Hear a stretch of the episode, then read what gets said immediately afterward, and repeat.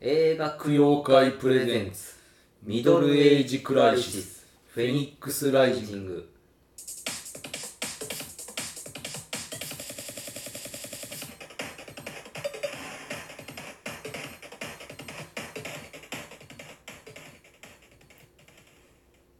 はい、えーこの映画の現代が、えークルエルアンジュア・アンユージャルで、まあ、放題が、まあ、ほぼ直訳されてと同じですね残酷で異常というはいそしてこの映画カナダ映画ですはいカナダといえばクローネンバーグです、えーヒストリー・バイレンス担当のムージョですはい、えーアルビオンオンラインは全てのプレイヤーが敷かれたレールの上を行くのではなく出たどうもアルビオンオンラインです アルビオンオンラインやんか最近広告見るやつじゃないですかアルビオンオンライン来てるでしょ面白いんかな面白ないんじゃんあのゲームねうんあのー、なんでしょうあれでしょ MMO でしょなんちゃうかな 全然さっぱり分からんけどなんかうんクラフトみたいにクラフトっていうかその牧場物語みたいそなうそうそうなんかそのいわゆるハウジングってやつですかハウジングっていうのやつですよねその家作って基地作っていったりなんか PVP とかやるんでしょかな、うん全然 もう飛ばすし分からんからうんちょっとねあのややこしそうなゲームですよねやることが多そうなうんだから本当にこう戦いだけをやらなくていいっていうあれなんじゃないですかねそのゲームというかうーんなんかあれあれみたいなもんじゃ間ん引動物の森みたいなの戦いの要素があるん版みたいな感じだ、そのモンスターと戦ったりでもなんかこうね昔のゲームみたいな感じするやんあの武骨な感じはちょっとしますけどねポリゴンの感じがそうそう絵の感じとかなあの結構シンプルやんだからそれはもうなんかあれスマホのゲームなんあれっていや PC と iOS とだから Android でも対応してるのかなああだからまああれじゃうそれはうあんまりなんかそのこう,、うんそうそうスペックを問わへん感じでやってるんでしょうね、まあまあやってみたらええんじゃまあやらへんと思うけど、んやらんやろうなうん、本当にめんどくさいやんだってそういうああいうゲームクラフトがどうこうってうんなんかなんか非常にあのゲームもやるのも腰が重くなってきてる年齢なんであーで今やったら我々そのスイッチユーザーなんでほんまやったら「ゼルダ」うんティアーズ・オブ・キングダム」なんてやっててもいいんですけど、うんやらないでしょ前作もやってないやってないのうん前作どころか前作もさらに前々作もやってないしもっとやってへんよだって俺ゲームボーイの夢を見る島からやってんねんからあゼルダあ一緒やなうんだからその後のなんか64のやつがすごいとか言われてたやん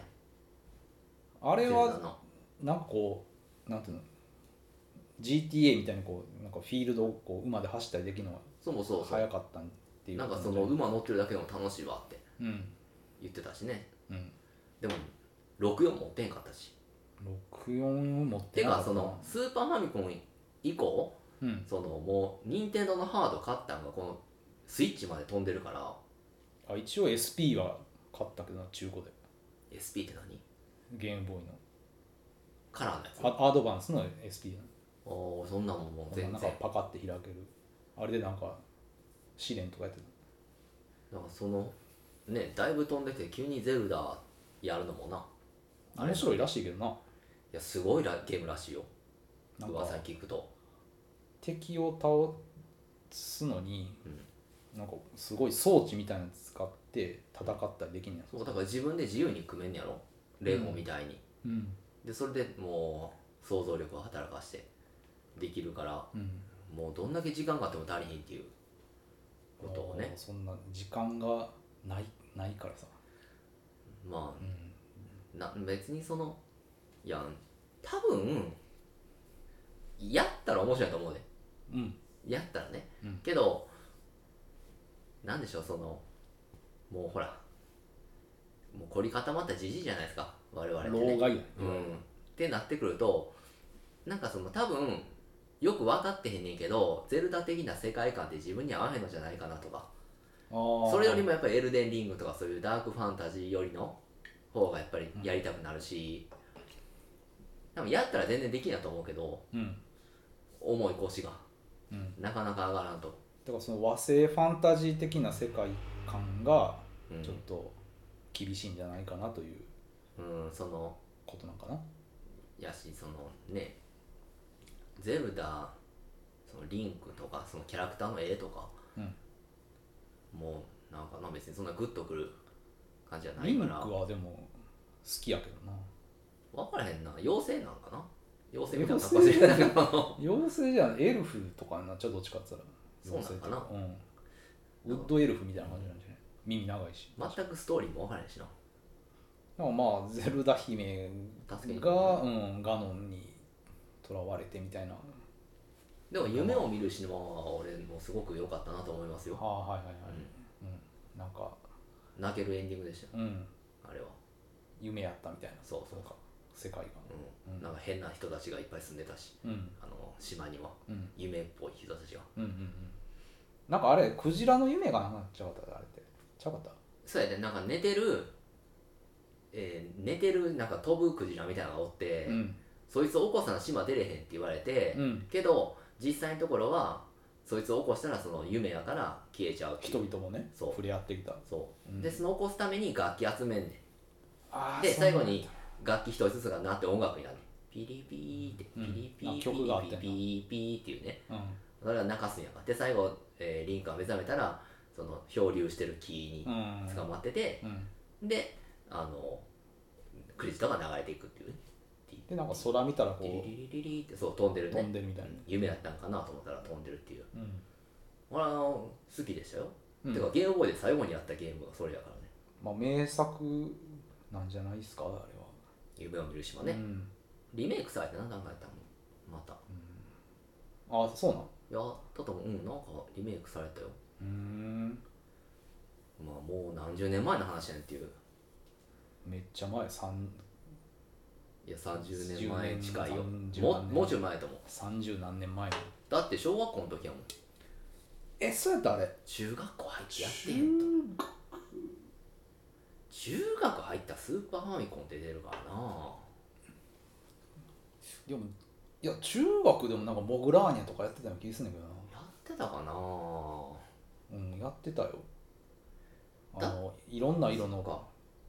ゲームボーイ出たし、カラーね、うん、ゲームボーイいやカラーじゃなくて本体の色がああ緑とか赤黄と色かのとやか、うつんあったないや懐かしいですねまあね、うん、うんだからまあやったらねいいんやろうけど、なかなか今ゲームやる気になれへんと、いや俺はゲームやる気になってんねんけどマー君がならへんからさ、うん、うん、俺はこのゲームやりたいあのゲームやりたいっていうさアーマードコアの新しいのを進めたりしてるやんかうんプレイステ5買えとうん言うんやけどもそれはちょっと買えよもう荷が重いよあのー XBOX 買えともう据え置きのゲーム機はもう買わへんよそんな悪いけど買うんやったらもうスチームデック、デッキうんとかあれになってくるよ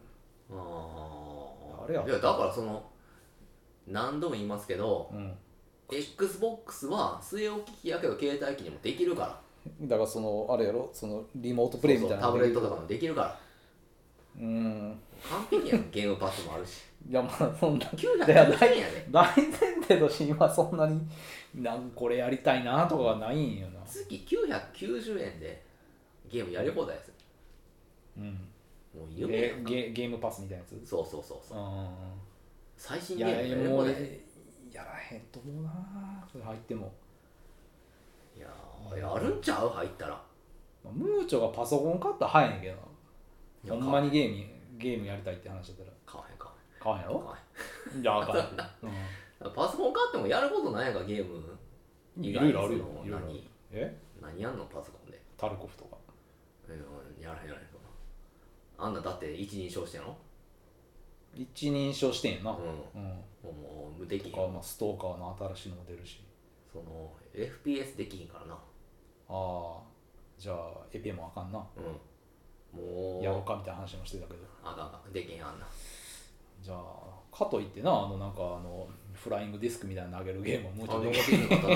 あれなんだろう なあんなエアホッケーみたいなうんやつできへんあかホっッたケしーかあれ、うんだからももうしゃあないもうドンキーコングやるしかないなドンキーコンかラッシングビートのランやるしかないやるしかないんだけどなもうそれですらちょっと腰が重いせやんな、でも結局でも俺は何回もこれは言ってるけどゲームが一番金のかかる趣味なんですよ、ああそれはあると思う、う、うんん、最もいいと思うよなゲームっていう趣味コスパコスパっていう面でもいいし安全性うんもう担保できてるからねゲームはうんまあ最近のゲームだったらそのねオープンワールドだともう旅情もありますし、うんうん、全てを包括するじゃないですかゲームってうんだからいいんやけどなまあ映画みたいなゲームから何からあんもんなそうそうそう、うんだからもう今や、えー、とファイナルファンタジーの一番新しいやつ16か16とか出てんな、うん、まあもう全くそれやれやることもないでしょうけどやらへんよやらへんよそれはやらへんうん、だってプレステ買わなあかんねそうファイブねあれうん4で出てないの出てなかったと思うん4下取りにして5買うっていう感じういやあどうそんなんできんのかなできんのそそんのなジャんパてとタガタみたいなその下取りみたいなシステムないのないと思うででも互換性あるらしいからねうーん今回は3と4なかったかああはいはいはら、い、うん、互換性があるっていえうけど互換性って言ってもなんか5のゲームを5でゲ4のゲームをできるっていうだけのじゃあ4のゲームが5でできるのああ4のゲームを5でできるそうそうそうそううんうんでだからそのまあでも5買ったら4のゲームなんかやらへんよやると思う綺麗になってるらしい動きも速くなってるしあーれこそうなんやああまあだからまああれかパソコンみたいなもんかうん、うんだから安なったら俺は買うと思いますよ5ああはいはいエルデンリングやりたいしうんであとはもうその GTA の6うんが出るんであれば多分そういうハイエンドなマシンでしか動かんわけやうん PC 版でその動かすのったら大変やろまたまあ金はそら PC の方がかかるまたグラフィックボードいいのに変えたり何とかか、うん、何して中分けや何してっていうのはねうんだからまあねなんかさやな PC でやなんかゲームするのってなんかななんかななんかなれへんねんなあそううん昔からなんか仕事で使うもんみたいなイメージが強いし真面目やなうんかいやえっていうかそのだからコンソールの嫌なんが、うんだから3ってもう本当にもう今クズやん、プレステ 3? うん、クズやなクズもククズズっやていうんかまあだからゴミやそうななんの嫌やねんだから持ってたゲーム拡張性がないってことやなっていうかまあうんもうまあご互換性の話になるのかな、うんでもさパソコンだってさどうせ前のグラフィックボードは発になるわけやんかいやグラフィックボードは貸せないけどソフトはできるわけよずっとできる、うんやるかけどやることもあるもう昔のさレフトオーデッドとかレフトネットのワンやるかって言われたら、いやでもできるっていうことはできる、できるようん、で昔のゲームでも別に面白いだからゲームっていうのだはから今あのるしそれはあの PC じゃなくてもコンソールでも例えばゲームパスやったら何でもできるわけやんで、今のそのプレステ4から5になる時でもダウンロード版のゲームやったらそのまま引きずってできるからうんやるわけやうんん一緒やんまあそういう考えたらなうんなんかまあ多分まだ任天堂も出すらしいよ新しいのスイッチのああなん次かプロみたいなの次出すもうプロじゃないスイッチプロじゃなくて新しいあーハードそうんうんうんうだからまあまたそれをマークは買うんじゃないかないやかいと思うけどいや本当にうん地域振興券で買うんじゃないああなんかもうバカみたいに入ってきたらそれは考えるかもしれんけどまあでも GTA5 もやってへんもんなえやったっけ僕がうん僕ちゃんとこうしましたあよそうだあそううだんうんやって越したっけ起こしたよ一応あのパソコンでやってうんだから配っててんもんだってそれただでうんあそうなんやあのーあそこでなんだエピックかああはいはいはういんいやまあすごいゲームだと思いますようんうんうん話もしっかりしてるしうんなんかそんなにすごいとは思ったけどうんめっちゃ面白いなとはならんかったかほんまなうん、俺はもう100%いったからねまあ、それすごいなうんイライラしながらヘリコプターの曲芸飛行みたいなのずっとやったからもううん、それぐらいやりましたねまあどっちかという GT5 とサンアンドレアスとかの方が面白かったなっていうのは、まあそれはいつやったかによるんやろうけどな、まあでもな次の6になるとなほんまにどうなんねやろ家入れるとかいう話やけど全部建物入れるようになるんちゃうかとかああ本当に街が作られてるよううな感じ、んハリボテじゃなくてけどもうなんか俺それが面白さにつながんのかってなんか別の問題な気がすんねんけどなだからなその GTA もなんか4かうんかなんか電話かかってくるのがもうすごい嫌なああはいはいはいはい、ファイブもかかってくるな、うん普通にあのなんかで運転してる時にかかってきてなんか取るのがよくわからないんだなビリビリってうん、うん、もうそのゲームしときたいのになんで電話 出なあかんねんっていうのがあって、あったなうぁ、ん、まとあか、とかですなう、ん、だからまあ本当にゲームなんかそのやりたいざっくりしたシシミュレーションでいいねんゲームってそんなにめちゃくちゃリアルにだからそのえっ、とあの西部劇のレッあーレッドデッドリデデンプションン、ションもめっちゃくちゃ面白いかって言われるといやレッドデッドリデンプション2に関してはう、ん、すごいと思ういやあれはうね、んゲームシミュレーターですよどっちかっていうとうんゲームっていうよりはうんだってわざわざ無駄な人間が邪魔くさいと思う動作残してるからうんだからそういうふうにしてるとまあまあそれはあえてね、ゲーム的なそのメメカニズムというかそのデザインが思想がそうなってるから、うんうんだからある種 GTA と逆の方向に行ってんやなエンタメじゃないってそこうそうそうそうと、うんまあ、その積み重ねがまあどっちかというとそのストーリー的なものの重みというか、はい実在感につながっていくとうん言うんやけどだから難しいところですねエンターテインメントのそういうのの両立というか、邪魔くさいっていうだからファミコンぐらいの感じででも十分面白いっていうのはあるよ、面白さでいくとな、うんゲームってうん、だからうまいことやってんのっつったらその俺が好きなそのダークソウルとかうん、そういうのっていうのはゲーム性とうんそういうストーリリアリーテ性ィをそういうものとかいうのを落とし込んでるからそうそう説う明んまあ的そじゃもなそくまあもまあダークファンタジーなんかそうやいいよなね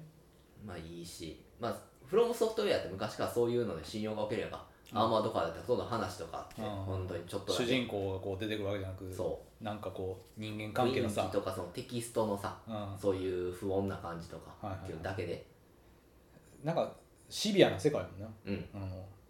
弾薬で足が出るとかさ、うん、なんかよ傭兵の世界のさそうレイブンやってるといううん感じが出てくるやん、そうだね、それぐらいの味付けでいいと思うんだけどなだからファイナルハンタジーとか真逆ってことだな多分うんどんだけ物語を押し付けてくるかっていうそそそそうんまあだからそういうの好きな人はそれはなたまらんと思うけどだからそのうんまあキャラクターが好きになれるかどうかじゃんやっぱそれってまあまあまあそれに尽きるやろうなうんうんだからそのファイナルファンタジーのキャラクターってい別に俺たちに向けられてるもんなうんもうそりゃ中学生とか高校生まあでも大人でも全然好きな人はいるわけやかうら、ん、うんまあ誰誰親しんでるかっていううんなんかみんななんかね歌舞伎町のホストみたいな、ううんん、感じなんかちょっとうんなんかねあんまりこう操りたくないなっていう、うんだからその、ね、よく感情移入とかって言うやん、うん物語に対して、うん映画とかだゲームとかでもそうやけどさ、うん別に俺かんキャラクターに感情移入ができんかとしてもさ別にその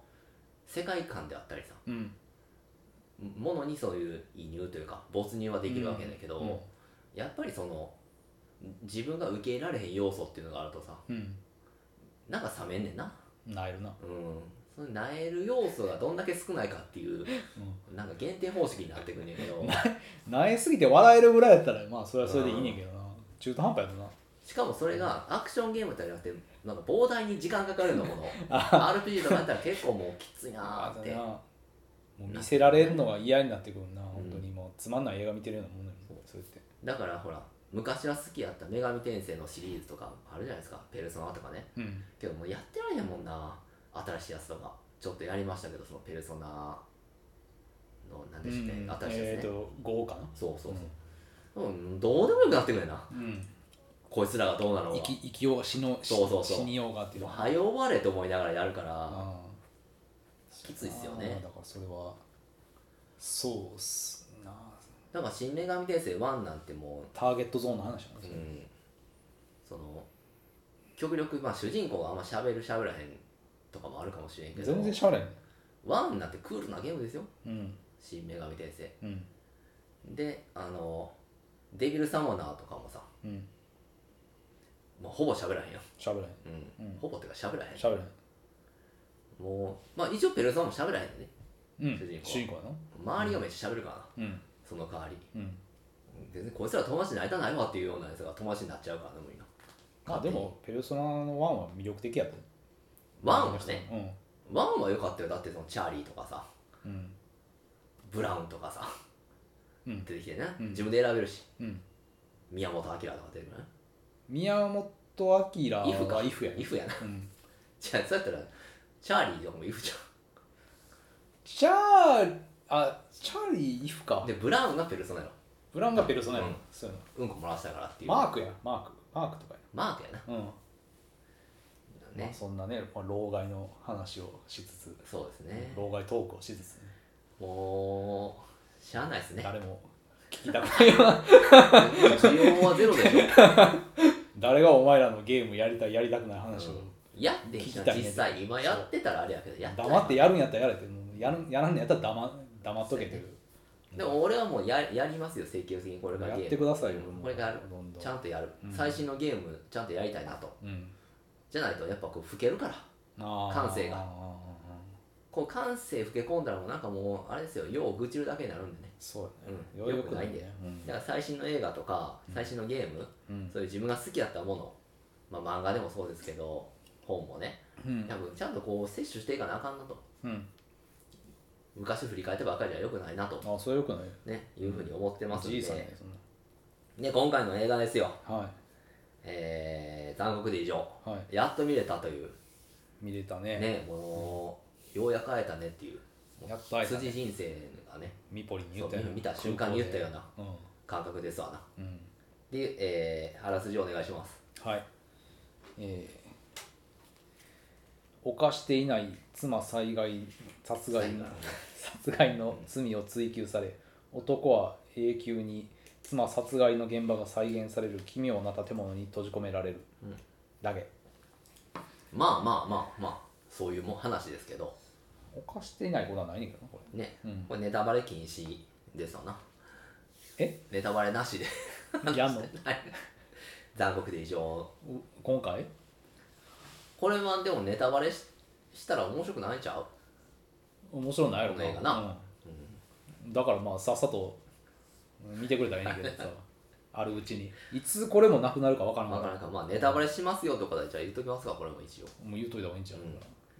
やもうなしで行くんやったらもうなしで行くんやいや行くんやけどいやもうなしではもう無理や、うんネタバレしてしまううんこれはまあこれ、まあ、カナダの映画でう、んでずっとね上がっては消え上がっては消えとするうんなんか配信の不思議うんが垣間見える映画ですよねそうやねうん、アマゾンのうん、気まぐれさっていうかでこの監督調べてもこのしか出てこへんから、うんうん、なんかデビュー作らしいよらしいねうんあのでえーっと、まあ、主人公であるエドガーさんかうんが、まあ、見たことない俳優さんやしうん見事にむさ苦しいどんくさそうなおっさんといううん感じがしてですねアニメの「キングオブザヒルの」そうそうそうそう主よ役りものおじさんみたいなよりもダルダラしういん体型やし、うん情けない顔してるし冴えない中年男性っていうそそ感まあだから基本的にこの人は困り顔して右往左往してるだけの映画とじ言ってもいいんですけどう、ん久々にまあうんいい感じのむさ苦しい人を見たなと、うんなんかもうバンコク共通でむさ苦しい人のファッションってあんな感じにしてるよねまあ映画的なアイコンでおじさんファッションっていうか寝るシャツにチノパン、うんであの薄い色のブルゾン着るみたいななうん感じですよねこの人も、であの昔の眼鏡かけてると、うんおじさんコーデやねうん、を見事にやってるとうんいうんでまああのさっきあらすじで言ってもらったように初め見てたらこの人が奥さんをまあ事故で殺しちゃったみたいなうん感じになって、でそれでまあ日本的な日本なんかな分からないけどその、まあ、煉獄的なところに入るわけですよねあの世でもうんこの世でもないといううんでそこでは何が起きてるかっていうとグループセラピーみたいなことうんをやっててう、んでまあなんか毎日決まった時間に自分の部屋入ってうんそこではその自分の殺害した瞬間うんにまた立ち会うと追体験させられるそうそうそううん、いうふうなことを延々にさせられるようなうん場所だとうんいうところにまあその主人公は入ってしまうとはでまあ主人公としては俺は殺してないっていうふうにい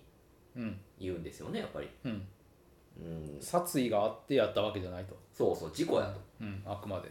言うんやけどああまあねどう見てもこのあれででも一つ死ぬんやなやっぱりあそれ思ったなんかうん奥さん通わすぎんかなっていうのは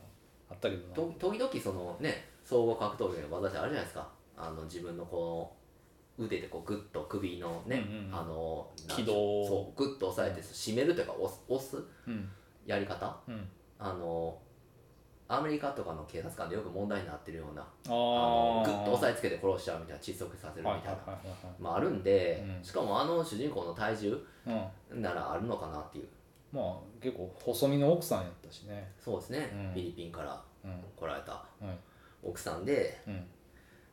まあまあそういう事故なんかなと思わすミスリードといいますか、うんまあ、仕掛けうんですよねこのうん映画の一つの。うんでまああのこの、まあ、煉獄みたいなところが割と厳しくないというか思ってたほどのところじゃないという結構自由空間ですよねなんかなあの和気あいあいとしてるというか、ああまあ本当にあれよねあの AA とか、うんそういった集会のうん、グループセラピーっていうんかな、うんあのそういう感じだねまあ殺人者が集められるとうんいうところうんそこだけ取るとちょっとミディアンみたいな感じなんですけどねクライムワーカーのミディアのそういう話だったそうそうそう殺人者のが集められる街のあ話ねなんかそうやななんかでこれの映画版が主人公がクローネンバーグという本人が演じてるあの監督はクライバーガーね、あああ役者として出てますああそうやったんやなんこれのかトゲトゲの人とかいなそういっぱい出こるれの、闇のえー中完全版ブルーレイがですねうんあ出ておりますのでちょっと欲しいなとあいうふ高ういに思っております高い1万ぐらいするえ あの映画1本1万嫌でしょマンコロはきついですねいやでしょうんだからもうちょっと手出えへんなと、それ手出えへんわうん、って思ってますね今ああまあでもねクローネンバーグもあのクライブバーガーも好きなねムーチョなんでそうそうそこれはもうムーチョホイホイみたいな、うううんん、1万円 1万1万円な考どうえしよるうかななっていう考えるところですねブルーレイブルーレイああだからボックスみたいなのいや普通の普通のまあ限定生産みたいな感じなのかなたまにそういうバカ高い関連のながだから本当にその定価がどんな値段なのかよう分かってへんしっていう感じやえなもしかしたらあ定価1万円ぐらいすんのかなどどうなのかっどてどこで1万なのそれってネット上でねあまあ見てていやアマゾンとかいろんなサイトでもそれぐらいの値段やからまあそうなのかプレなミア化してるってこと分からうーへん、んまあ、実際にもうヨドバシとかで見てみいってっうんていう感じかなお取り寄せできんじゃんまあそういうのも思い立たせるうんうんもんで、うんうんまあそのまあまあ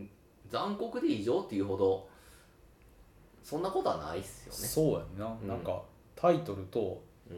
このなんかサムネっていうかうんうんちょっとこう作品のサムネ押したらうんなんか出てくるやん出てきますなねんかバーンと、はあのあらすじとうんなんていうのこのタイトルとタイトルとうんなんかその一場面みたういな、んあれ見たら、んなんかさそのこの映画の中に出てくるうんウィリアムっていううん若い高校生ぐらいの高校生ぐらいのね、あのちょっとなんか変態っぽい顔してんのそうそうそうそう 最高っぽい感じでなさ、そうん、びっちりしたう、うん、なんか制服着てそうそうなんかでこういいとこの学校の子みたいなうねん、でなんかこうオールバックの、うんうんビシッとポマード塗ってるような、うんうん、で表情がちょっとね変変態っぽいから、うんここれタイトルも残酷で異常やし、なんかトーチャーポルノみたいなはいはいはいはいあれなんかなっていうのを期待し,、つつ見たら全然そういう話じゃなかった、全く違いますよ、うんまあその子は両親を殺した子うん、 ですよね、まあなんか最高っぽい殺し方やけどうなんかこまあ刺しまくってううん親父父親は、刺しまくってお母さんが「何してるの?」ってうん、叫んだから頭を砕いたってあいうのピクルスの瓶で、そうそうそううん、っていうこ頭と蓋骨を、をうん、粉砕したっていうねまあそういうなまあ人殺しでもなんかそういう近親者とかを殺したようなんが集められあるのかなあまあ確かにそっかうんあそうやなうんそういうことやったんかあれはえただのなんかその人殺し集めただ けだなんかさこうこうライフルどっかで乱射したとかそそううそうそういうんじゃなくてっあそうやったな確かていうことなんかなって思ったけどうんにでまあそこに集められて、うんあのーまあ主人公もまあ座りなさいって言われてねうんテレビの中の人が命令してくるわけですよね今時ブラウン管のそうそうそう、あれよう分からへんねんけどまあそのテレビの人はなんか大きい声出したりうんあのまあスキャナーダークリの時のキアヌ・リーブスにそっくり な友達みたいなもんだけどそ,、ねいつのチンコ破壊したりうん、なんかね玉をねそうチンコ爆破できる能力あるからなそうサイコキネシスみたいなのでうん、万力をかけるそうそうあれようなあの瞬間だけ残酷で異常やったけど、うん、うんこの映画のタイトル通りパチンってなるからなうんなってたなあ嫌やな、嫌やでうん、うん、だからまあ命令は一応聞かなあかんという、うん、チそンのコ辺爆破するのなんか、うん、弾狙われんねんなうん、女性どうなんねんっていうことやけど子宮爆破してるじ子宮爆破されるゃん、うん、まあでそうも復活するかなすぐケロッとなんか平気な顔してるな、ううんん、いえまあどそういうとこなもう死んでるんやろなだからああまあまあんそういうことやな、もううんうん全員な全員死んでるからもう、うん、ああちょよう分からんけど全員死んでるんは死んでんねんとにかくここうん、まあそれこそあの煉獄みたいなとこやから、うんうん、天国行くわけでもなくそう地獄に落とされるわけでもなく、もう延々とそこで繰り返してるわけなんですけどはい、なんかでも結構その和気あいあいとしててまあ普通のなんかこうグループセラピそうでーみたいな会のなんかこうつながりっていうかな、まあキアヌに似てるやつがその、うんね高校生のこうね小づいたりうんうんうんうん、ボンと押したりちんちん問題して問題なうんうんじじゃれたりしてたよなじゃれ合ってるからさ、悪く ないなって思うそんなにここ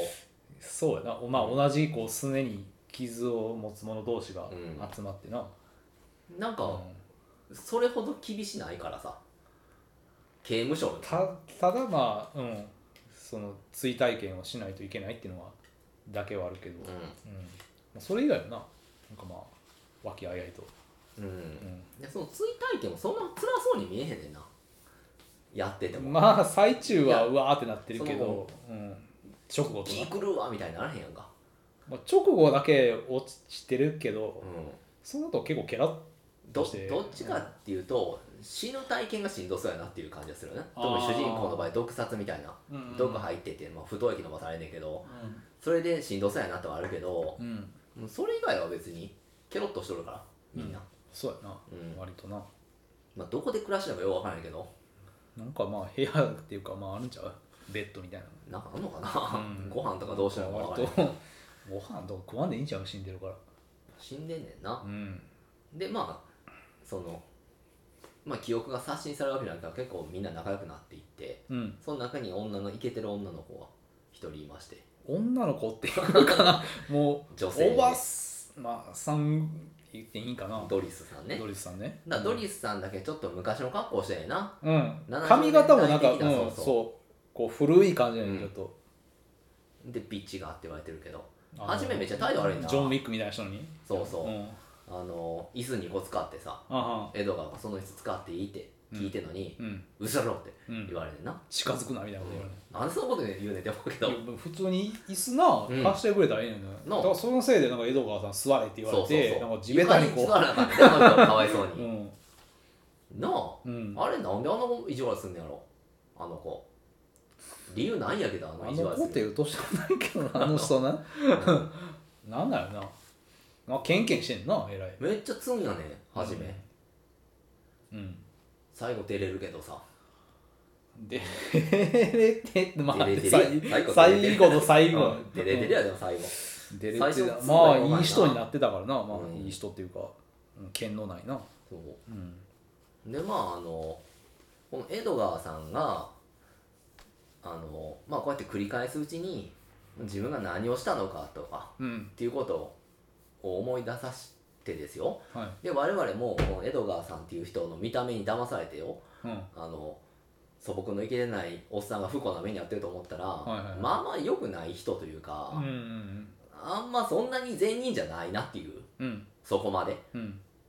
ていうことが分かってくるとうん別に犯罪者とかいうわけではないけどけど奥さんにとってはうんもうなんかこうもう外にも出させへんしっていうそのすごい支配うん的な人やし、うんその奥さんの連れ子のうん子にもそんななんかなあんまりその親身じゃないって言ったらあれやけどさ、うんうん結構冷たく態度を取るとうんうんいう人でなんか恩着せがましいとこあるんだなうんうんなんかこうやってやってるみたいなうん感自じの転人車買ってやったらそうとかうんとかもあって生活させてやってるみたいなうんそうモラハラって言わないもんもうやと思うよ、ういわゆるね、うんまあ、息が詰まる思いをしてるわけですよ奥さん奥さんははねねそういうことが分かってくるとうんいうわけで、うんなんであんなスープに太い火が入ってたのかとうんいうところも分かってくるとうんだからって殺さんでもっていうふうには思ったりすまあんねんけそうそうだけどどな、うん奥さんも、うんそれってうんそれってって思ったりすんねんけど、まあ、そこは映画なんうんうで、んしゃあないかなとうんやりすぎちゃうかとそう、うんうん殺し方にももうちょいっていううんあるじゃないですか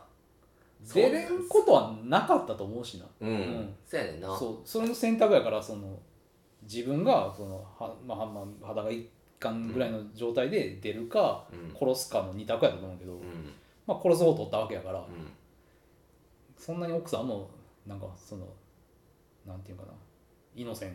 ス無無罪な人ではないわけ、ないね、だからそのうーんまあ多分その移民であるとか、なんかそういういろんな複雑なことがあって、うん、まあでずっとハラスメントをうん受けてたっていうのは家庭内うん、にうんでその主人公が、まあ、まあループするというか、まあ、戻ってきたまた車でねうん、こ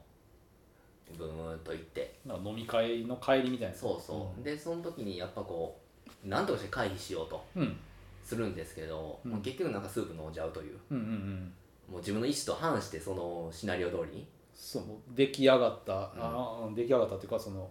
なんていうの事実からはこうんうのララインからは逃れられ逃なれいられへんっうんていうのがあって、うんそれ何回かそれを見せられるとうんまあそうなる中でちょっとなんでこういうことになってるのかっていうのがまうあんどうしようし分かってくんねんけど、うん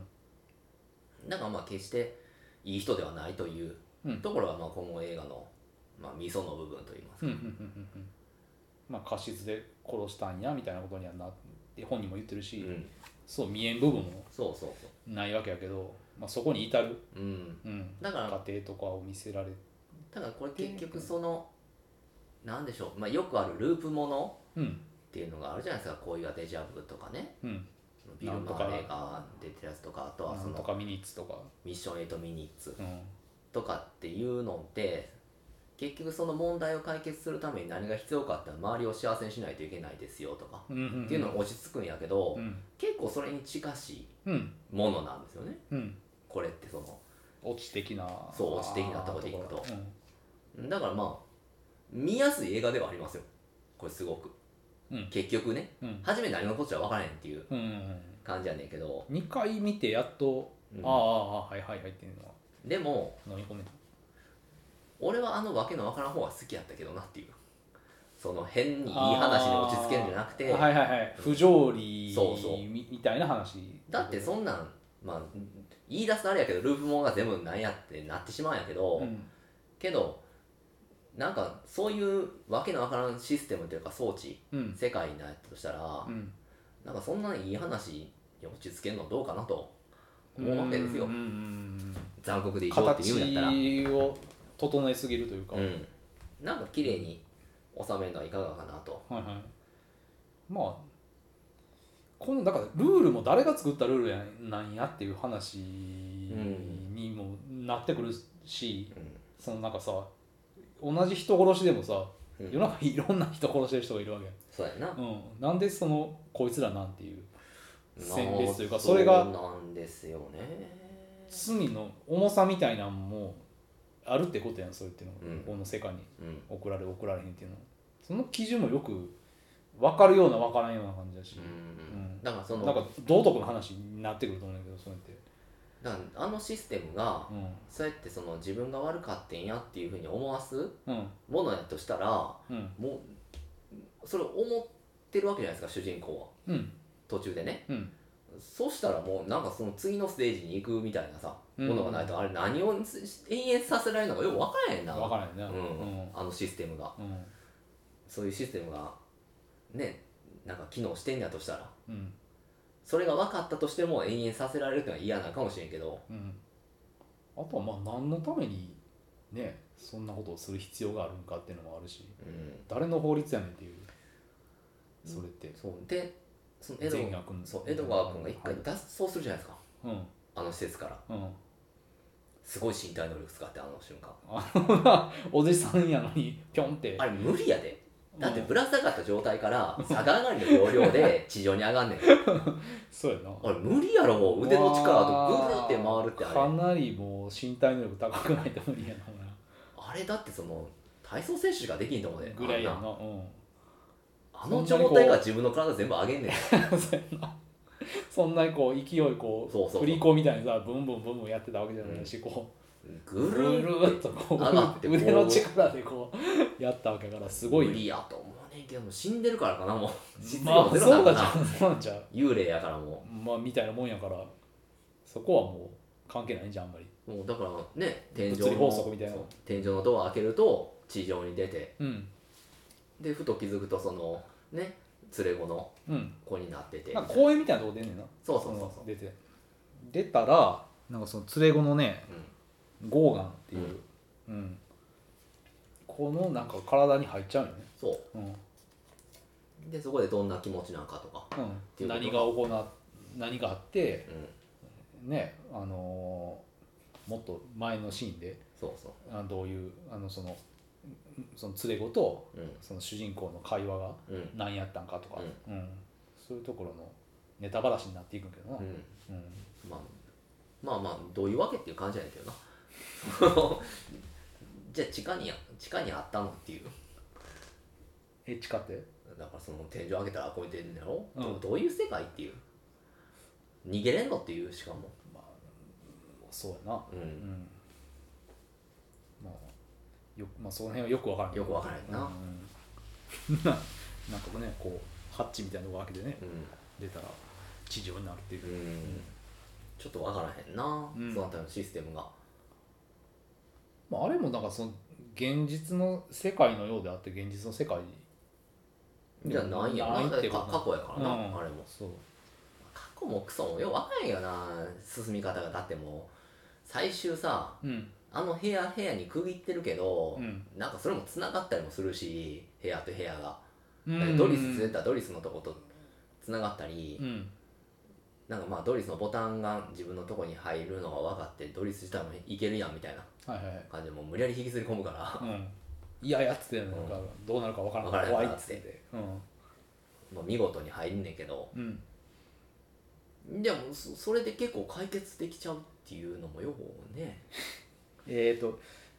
ドリス連れて入って、うんで なんかあれやなドリスもそのあれねその主人公のエドガーの殺しのシーンに参加できねそう、うんでだからえな、エドワーがうんどうしてもその奥さん殺してしまうから、うん、うんうんうんフライパンで頭ぶん殴ってエドガーのあドリスがねそうドリスが殴って、でなんか電話かせかすかさかさみたいなそのくだりのとこねそうもみ合うで、うん、でもあのエドガーはこのまま死んだらうん奥さんが殺人犯になってしまうと、ああそれはそれでそういうので、うんなんとかしなあかんってうん、うんどげんかせんといけんってなって、そうしたらドリスはドリスでうんあの自分のいつものシーンみたいなうん世界があって、うんうん隣になあげたらそうやななんかうん繋がっちゃうよねそうそう繋がそっうてさっき言ってたようになんか、うん、夜のシーンやねそのなんかその、えー、と主人公のエドガーと、うんあの奥さんうん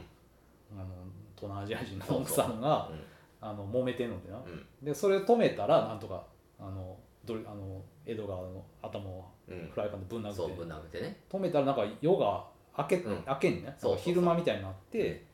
で、えー外に出るのかな、うんうんドリスが、うん出たらでドリスってその何をして、あのそのわけわからん煉獄みたいなところに入れられたかっていうと、なんか自殺してんなそ結局、うんうんでそのなんかさその印でなんかううんなんていうかえエゴって書いてあうるん、そうそうそううんでえっ、と自分じなんかアル中やでな、うんその頃そでドリスってなんかそのそうさっき言ったようにそのうん古臭いうんファッションとヘアスタイルとうんかしてんねんけどそれなんでかっていうと、うんあの1970年代の人やねんうなそだからいろんなういろんな年代の人が入ってきてるから、うん、集まってるってことなのかなだから多分うんエドガーがまうあ多分90年代か2000年代か分からへんけど、まあ、現代のうん、あぐらいのだな、かまあ結構30年ぐらい前の、うんもうちょい前なんかもしれんけど、うん、ガラケーみたいなの使ってたからそうまあ90年代2000年代初頭ぐらいのかなっていう人なんで、うまあ実際それぐらい年齢の開きがありましたとん、うんでえーっとまあそこでエドガーさんはその妻が殺人者になるっていうところにメモ書きを残して、うんうんドリスの世界うんに行ってうん自殺しようとするうんドリスをうん脚立からに登ってねうんキーにロープくくりつけてうんまさに釣ろうとしてるドリスを止めてうんでヤオラは自分が登って、うんえーまあ、それが一番の解決策やうんというね自己犠牲をそうやね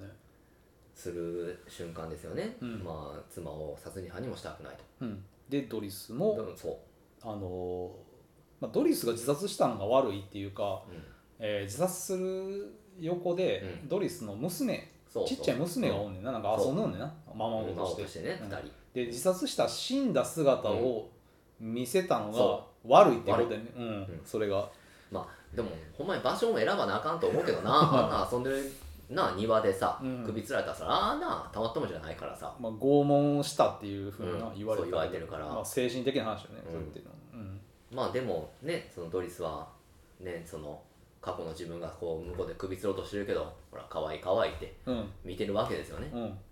今のドリスってあれやけどそのそう戦国行ったうんでその過去のドリスに対して主人公はうん止めに入るから、うんうんうんその過去のドリスはうん初見なんで、うんなんなんあんたみたいな急になそほっといてよっていう話になるよねうんうでまああのドリスを止めてうんでこんなことをね言うと本当になんかこう品性下劣というかなんかパンチラそう なんですけど、うんその時にドリスさんのパンツがねうん見えてますよねまあ、ミニスカートみたいなね、うんまあ、あの当時の格好なんかな、そうですよね、ミニスカブーまあ、ム今です全ね、然今今でもあるけどさ、 あのうん、なんかねびっちりした服着てんねんね タイトですねタイトな、うんうんタイトスカートの、うん、パンツ見えてますよね結構ドレスおばさんやね んなおばさんっていうかまあそれはま見あるまママなわけやからそうですよん、 嬉しかった嬉しいけどなまああのあんまこう 印象に残ってるうん印ま象あにお残ってる色気のない映画なんでね全うん然そういう、見えたって、見えたなんか黒黒いままやったような気がするけどなあれ見えたわまあ、こんなこと言うと品性疑われるんですけど、まあ、一回止めてみましたからああ、ちゃんとチェックできたあちゃんとしましあたーまあまあまあ見えたそれは な、うんね地面から首をつろうとしてるエドガーを見上げるドリスのパンツが見まえあ、てあるれと、ねエロスとタナトスだねまさまさにねにうん、まさにその瞬間を垣間見たとうん、いうんでまあそういうのは嬉しいかもなでもなんかそうまあいこなんうかこれういうでしょパンチラっていうのはっていうああアクシデントやもんな完全にそうそうそうん、でしかも全然そういうシーンじゃないといううん、まあ シリアスなシーンそうかなりシリアスなシーンですあるけどな映画でなそういうのって、うんまあ本当にねうんあのだからレオンとかでもそうやったんだってあの最後にー、うんあのーあの人誰やったっけなナタポーかナタポナタポーがなんか墓作ってる時に、うんあなんかパンツ見えたみたいなのがあったいやそううんいやそうやったっけ、うん全然記憶ないわえていうのはレオンの墓うん、えレオンの墓作ってたっけ、墓がなんかえレオンあれじゃあねレオンの植木鉢の大事にしたやつを鉢植え替えて自然にあ植えーてるとこじゃんそこやなレオンの墓ってだって作ってくれるわけないやんそんなのその辺そんなとこできんや金魚とかろ金魚とかじゃない死か体どこまで運んでいってんってあのでかいのだって爆発するじゃん原料の一緒に らいや肉片をまあそのパンチをしててんや、うんん、ナタポンまああれもあれエロスとタナトスだよねまあそうですようね、んでまあこっから不思議なんですけどはい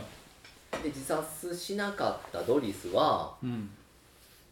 そのドリスがパーって消えて、うん今のドリスがパーってうん明るくなってですようんで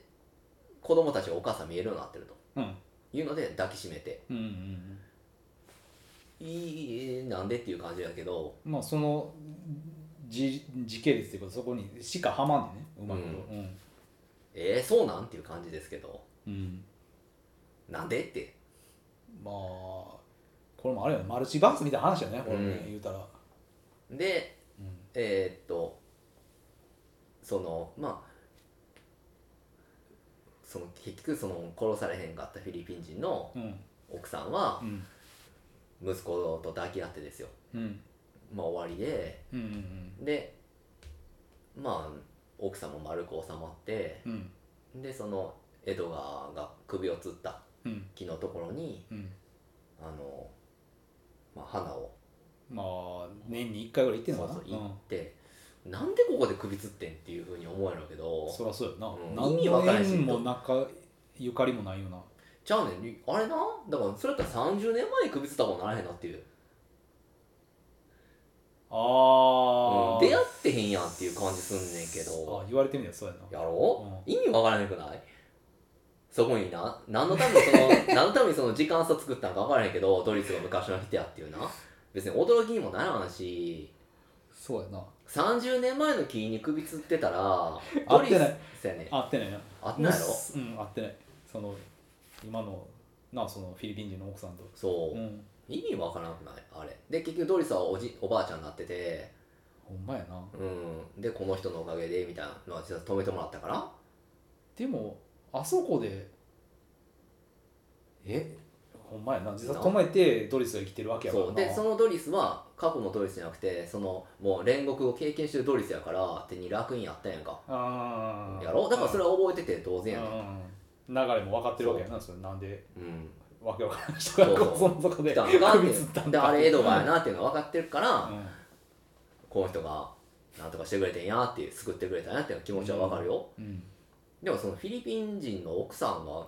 と連れ込むなうん何のこっちゃ分からんよなんのこっちゃ分からへんねんほんまにな だってなあそうやなうん言われてみればそうやなそこの矛盾ってあるよなうん考えてみたら何も何も思わんかったけどそこいやこれはもうモヤモヤモヤモヤはとあーさすがやな何がさすがなのこれ えそこに気づいたっいていうやのはみんなモヤモヤするってこれはまあ言われてみればおかしいななんかうん丸く収まったようで、そやね変なお前ら話やね30年前にそのおじさん未来から来たおじさんがそこは自殺してる からあそこでさらし、うん、それおかしがいなんかだってあの人たちにとっちゃ1年前って言ってたからどうん、ういうことっていう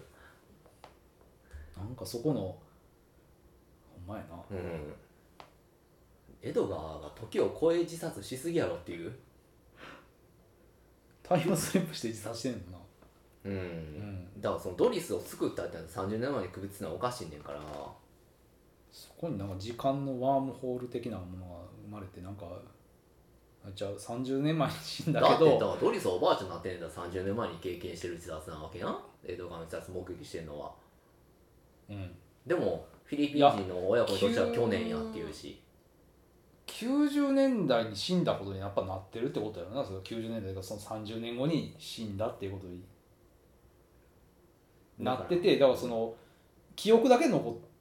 てるとドリスだからその30年前のそのそこでの自殺はなかったことになってるというかほううんなんかそうもうずっとずれてるじゃんほうまあそういうことと言わんけそうどいなうことをそう言われてもううんんとしか考えられへんよだってそれ、うん全く納得いかまあ、それはな、へん、うんうん、でまあまあ結局江戸川さんはうんうんあの煉獄にまだ居続けててですようんでまあ新入りが入ってくれなうん新入りが入ってきてうんあのまあ当然ながらもう右往左往するわけですよえうん何ここってうん出してくれみたいなね、うんでテレビの人が座りなさいってうん言うんで、うんまあオープニングと一緒のねうん状態で、あこの席うん行ったらその、まあ、キアヌ・リーブス的な人がう「んやめとけ」ってうん「自殺野郎がいるぞ」ってうんうん言って、まあめっちゃ調子乗ってんなあ吹き上がってんなこいつうんまあ枝川さんまあね一周したから一周しながら足をね他の椅子の上に乗っけたりするドリスみたいな格好してるんですよね短い足をうん必死に伸ばしてうんで椅子座っていいっすかって死にが、うんうんどうぞどうぞって,、う っんて譲ってあげて、うんで一人一人そのねまあ自分のエピソード話さなあかんので、うんまあ今回は江戸川君ですってうん言われて前に立った時うに、んもうドヤ顔でねまあ以外の表現のしよう自分はないドヤ顔でうん「 俺は」みたいなうん 自分の映画ですね英雄譚を語ろうとうんするのでまあ終わりとでその後ってさんどうなっていくんかな、江戸川はもう仕組みが分かってるわけやんうん攻略法というかさうんい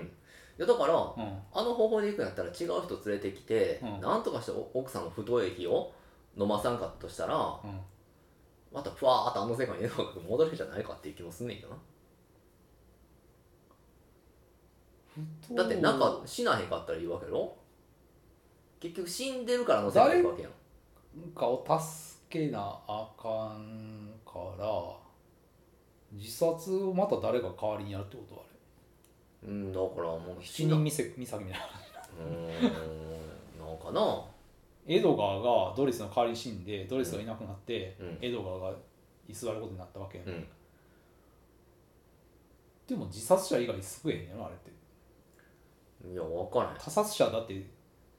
かだから娘殺してるあのジョン・ウィークみたいなそうそうそううんあいそつあいつだどううあだいからつをど同時にうんクリアしなあかんだから例えばあの高校生みたいなやつがうん父親刺す前にうんエドガーを救ってそのまたそっちの現場の方行って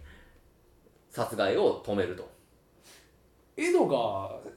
あのだから一周したエドガーって、うんその奥さん殺したことってなくなってないのなくなってると思うだって殺してへんもん殺してんの、で自殺やろうんあそうやな自殺で帰ってきてからそうそうそううん自殺やろうかって言われてから、ということはえー、っとエドガーがウィリアムっていうあのねあのうん高高校校生生やなろ、うん、乙女ってウィリアムが代わりに自殺してってことまあ別に自殺せなかったら2人とも少ないんちゃうの死なんかったらええねんからでも自殺以外に自殺って止められへんじゃないのあれだからじゃあエドガーは何を見せられてんの今煉獄のあの 記憶でいくと奥さん殺してねえから自分が自殺するとこばっかり繰り返したことをドリス救ってってことじゃんそんなんで悪行落ちんのっていう感じやけどなだからどうなのかなと思ってなあクリアしたわけやんクリアしたもうあとあのね、一回うん、じゃあ次がないとって思うけどうん次がっていうかまあクリアしたからあんだけドヤ顔してるししてるもうシステムが分かってるわけやんうんそれはまあもう次の奥さん展開救ったでしドリスも救ってるからそれはもうドヤっていううん、感じやろな自分のシーンでっていううんあ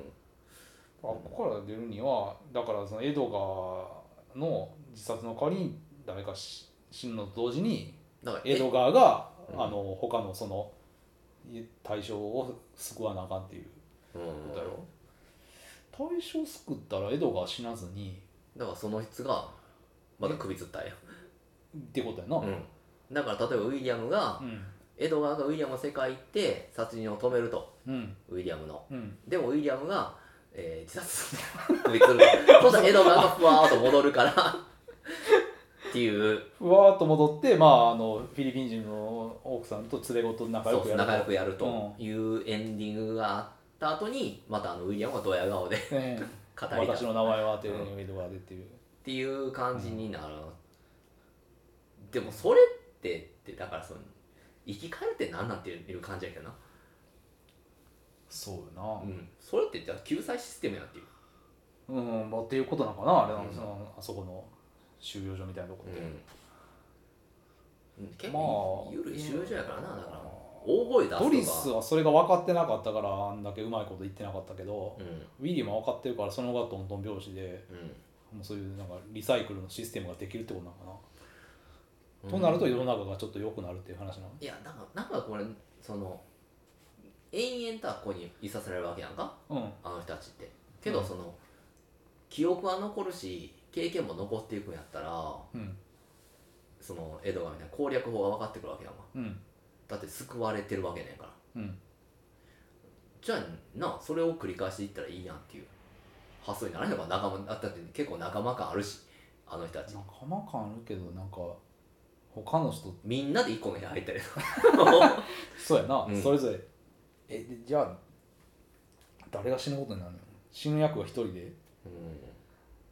もうそれはもうじゃんけんで決めたりしたらまあそうやいないんちゃうっていうまあ、どんどん死にも入ってくれるしなその世の中でもう心しやらうんなんやなってそれはいっぱいあるからな、うもんうすぐパンパンになると思うけどなパンパンになると思うよ、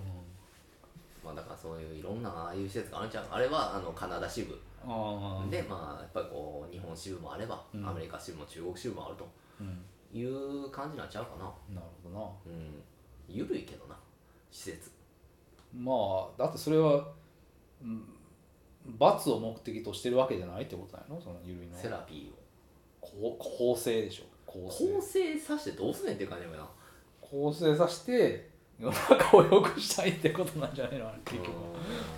あれはクリアやんなんやろだってそのあ悪いことしたなっていううこんいとやを気づ裏かせる裏技ちゃうのけどあれあは裏技なうんあんなことしたらあかんのちゃう裏テクうん多分あれをやって、うんもうあの大きい声出すテレビの人たちも、こういう方法があったんかとバグははははデバッカーみたいなことになっててう、んであここはもう直さななってあでも思って直したからもうできんじゃんあの2人入るっていうなんもドヤ顔できんやんできんでっきんで俺は過去にこういうバグ見つけたよってっていうのでドヤ顔してるってこていう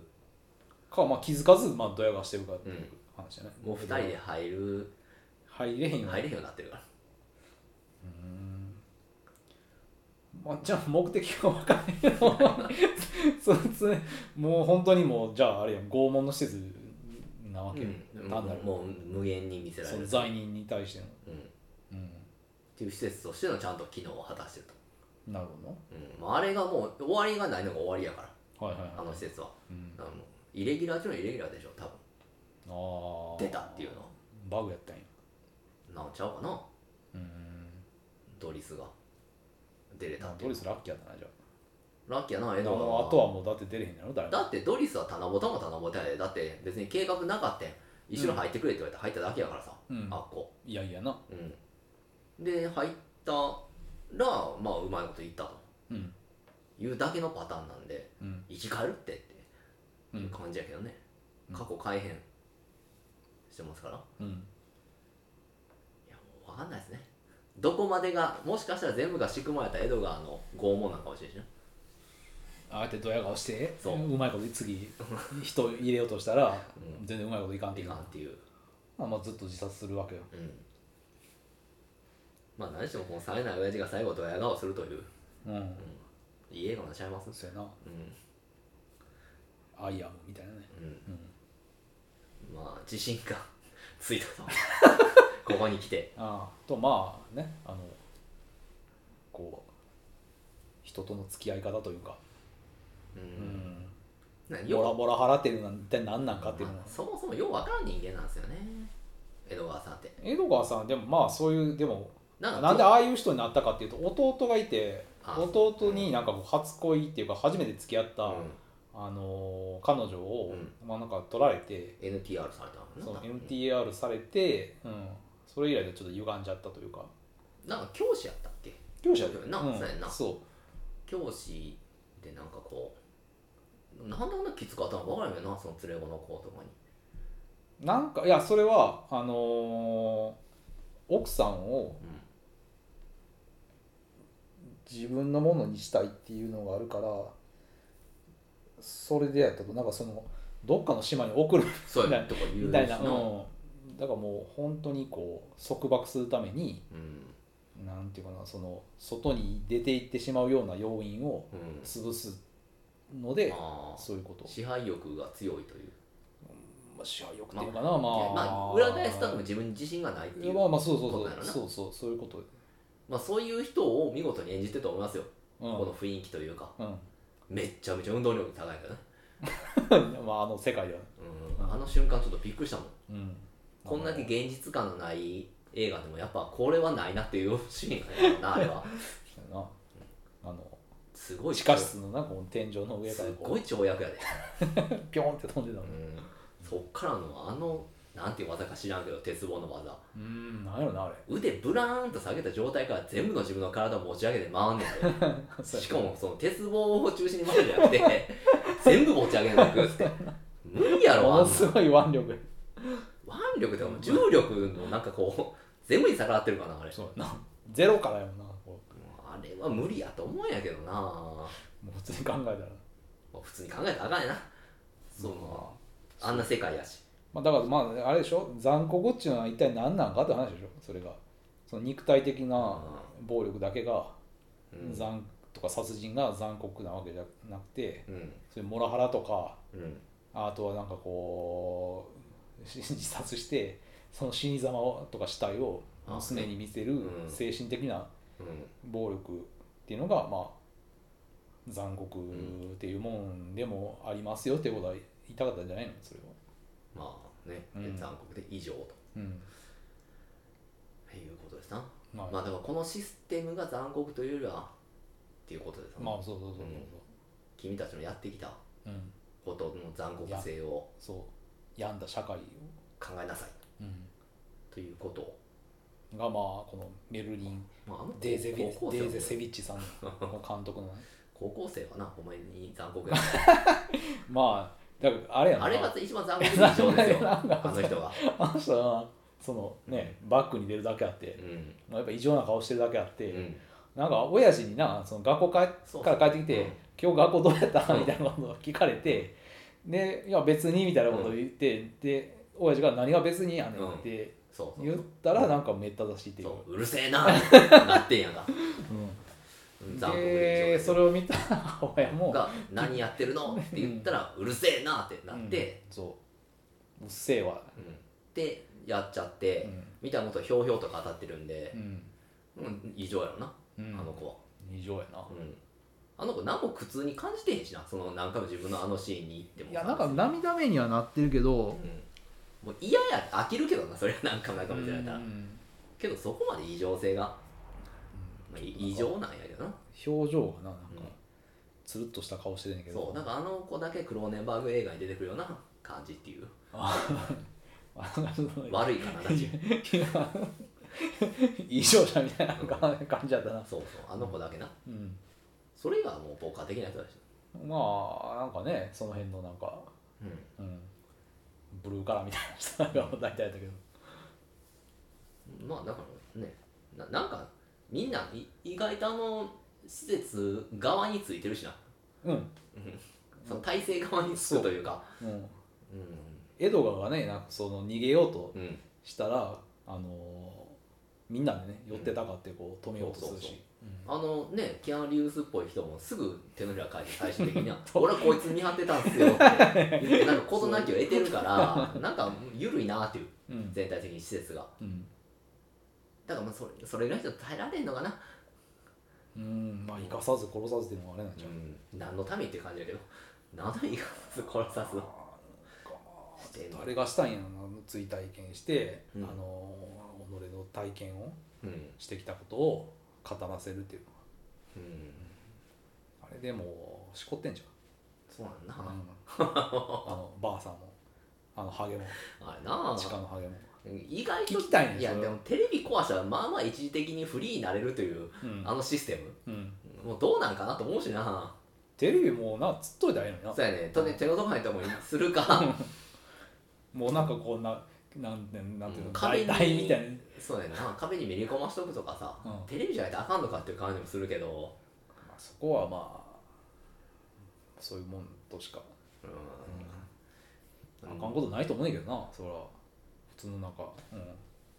壊しにくいとこにうんまあだからそう部いう屋のその天井の角とかにあったらいいと思うねんやっぱり本当の残酷さってちょっと希望がある方が残酷やって言うじゃないですかああ明日のジョーでも言ってたよねなんか偽物の希望がある方が、だからあのちょっと攻略はあるぞって感じさせるところはまた、うんうんうん、抜け道ありそうやなと、うん、残酷なんじゃないかなうん、というふうに思わすのが本当の残酷さじゃなじゃなかったら、あんなこう地下室に天井に、うんあんなもうこう出口なんかつけとく意味がないもないねんうんあのあっこの部屋に行かす意味もないしななんかその出口あるぞって見せさすためだけみたいな、うんうん、地下にはねハゲたおっさんのテレビが映るそうやってますけど おっさんのテレビとおばさあんののテテレレビ、まあ、娯楽はないもんなビないんかな多分、チンチン爆破するとこぐらいしかないもんな、ないなうん玉万力しかないもんなうんあれはちょっとびっくりするけどな、うん痛いしまああい あの玉万力された、んあのジョン・ウィックみたいな人ってう、んなんかこいつらなんかやたらと弾狙ってくるみたいなことうん言ってたやん言っ、てたやった前にもあんねやろなあれ、もうだから何回もやられてると思うであれなんかちょっとさ誘い受けみたいなとこあるようん、なあいつだからあれはもう癖なってるよななうん娯楽のない場所ない、うん玉万力が、 うん、でも楽しそうにやってるからな、一応うめいてる けど、うまあまあそういう映画でしたんねエンジョイしてるよなあいついや楽しんでるよ、うんまあこれがえ残酷で残酷で以以上上ということでー、うんっていうわけなんで、カナダカフナラダンスに続いてカナダ、ねうん、あのー知ってるようで知らない国ですわなカナダな、うんようわからんなフランスもカナダも行ったことないんでねないね何とも言えないですし「こう残酷で異常」っていう映画が良かったねけどあの自動翻訳じゃなくてああ、うんちゃんと翻訳されててそのなんか心配があったけど、うんよそくあるれはなくて良かったし、う面白くない映画か面白い映画かっていうので大分別すると面白く ない方になるとは思うんですけどんもざっくり分けると、ざっくり分けると面白くないうし、んなんか正直もうちょいゴアな映画をうん、かなと思ったんかねそうみたいなね、うんうんなんかこう異常なこうシチュエーションがあって、右往左往する人みたいな、わりかしかなとちゃんとしてる映画やったんでうんお話をまとめにかかるというちょっとなんていうのかなインセプションじゃないけどなんかそのねあのノーランがノーラン節的な、うんうん、とこもありつつのなんかこう藤ためた子め藤子不二雄のね SF みたいなこうそうやね、ん少し不思議というかみたいな種明感かしじがあってみたいなでしたねなんかもっと変なそのすっごい安っぽくてうん、 B 級でうん5話だけが売りみたいな映画やと思ってたんですけどただただ不条理なそうではなくて一応まとめにかかってるとうんちゃんと脚本書いてるなっていううん感じの映画やったんでうんそういうものを期待せず見たらいいんじゃないかなとうんうん普通の映画見たい時にタイトルに騙されずにうんまああとはまあ冴えないおっさんが見たい時はそうやねうんいいんじゃないかなとうんうん思いましたねせやねうんそれぐらいしかないかな残酷で異常に関して別にうーん、何も別に言い逃してることもないねんなまあ、一つねこのスラングを学んだっていうのがあって、あのー連れ子のゴーガンが、うんあの原っぱでうん自転車取られそうになる時あるああやん、言ってた、うん、でこのフォブがって言われるのあフォップって書いてあったね、うん FOB って、うんあれが何なのかなと思ったら、あの実際にあるスラングで、えー FOB っていうのがうん何の略かっていうと、うんうんえー、っとどこやったっけなえー、っとまあまあ移民に対するうんすげえ差別的なあそうこなんとやや、フレッシュうんはなんかもうボーボーやね B があはあはあは FOB の B が、あまあ移民やなうん、そのボート降りたてフレッシュオフ・ザ・ボートかああ来たばっかりなやつそうそうそうそうそうだよなうん、っていうのフォンっでて、それまあ、はこれをちょっとこの映画で学んでへこえう使うとうんあのぶん流れる言葉なんでまあそうやろな気をつけてくださだってそのアメリカなんてそんなどんどん移民の国なわけじゃないですかい、ね言っちゃいけない言葉なんでこれカナダやったら余計にあれなんかなあー珍しいよね、うんきっとなあだから上等な自転車取るからな悪いガキどもはうん、うん、なあなんで自転車取らないあかんねんななんかあいつらも自転車取られたみたいな話してなかったっけなんかあそうななんんだかんだ言って、うん、あの人もんちゃくある時にうんフォーブねフォブそういうことなんやそうフォブっていうらしいけど俺らが言われるわなその国にいたら あそうやで、うんぶん殴らなわけねうん、石でうな、フォブって言われたら、あそういうスラングやってんやらし何いなんかなと思って、そうそうそうなんなのかなそうフォーブって何の略なの、うんうん、そういうことだったんですねという勉強にもなるんでね映画ってうんいいもんですねそうですね、あの自分の知り得ないことを教えてくれるうん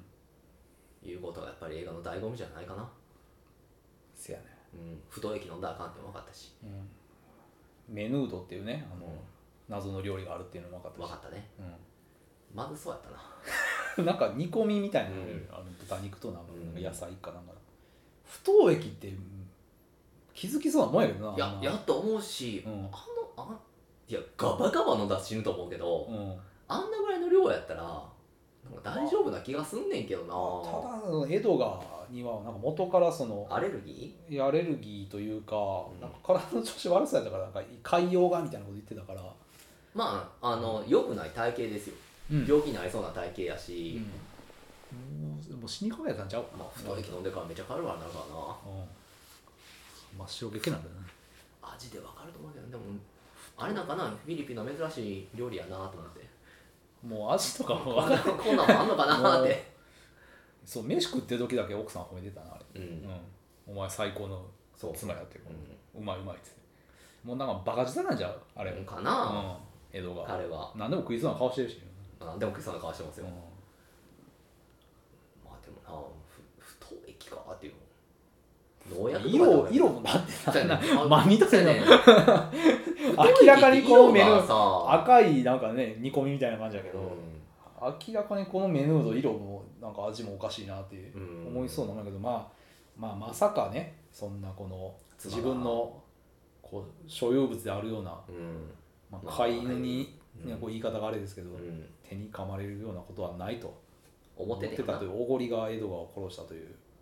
あーまあことでしょうな、うんだからねまあぜひご家族ある方もね、そうですうね、ん、あの味おかしいなと思ったらちょっとやめてみるっていう、まあ、不当液なうん、まあカナダっぽいよな不当液がああまあ要は凍りそうなとこやからね、うんカナダって、いうのがやっぱりうね、ん、別にアメリカとかではあると思うけどんバイク持ってたらなうんうん入れたりもするやんか、うん、バイク持ってたら、あれなんか芝刈り機で使ってたなそうそうそうそうなんか陶器とかまあ、芝刈りの下りもなんか一草ありましたよなあの息子にやれむとは連れ子ねああやらせのやらんとかうねん、うんやるやらん問題なうん芝刈り、芝刈りねうん、まあまああのー常にどんよりとしたね色合いでしたねそうなうんそう、最後までうん、なんかまあこの映画の表として、うんなんかまあユーモアがないことと常に画面がなんかこう、うんどんよりしててうん、落ちるっていうので、うんそこがあんまり評価されないというか、うん、うん、そういう点もあるみたいだからまあ珍しい映画といううまくまとまってるというかうんそこまで異常じゃないけどそこまで残酷じゃないけどうんうんまあなんやろうなほんまに毒にも薬にもならない映画やからな 難しいよなうまくもまずくもない料理と薬いう薬といえばまああれじゃうまあ今一度こう自分のうん立ちふる立ち振る舞いを見直すというかまあ人の振り見て我が振り直せそうそう江戸川のねうん様子を見て奥さんにひどい態度取ってませんかっていううん、ことを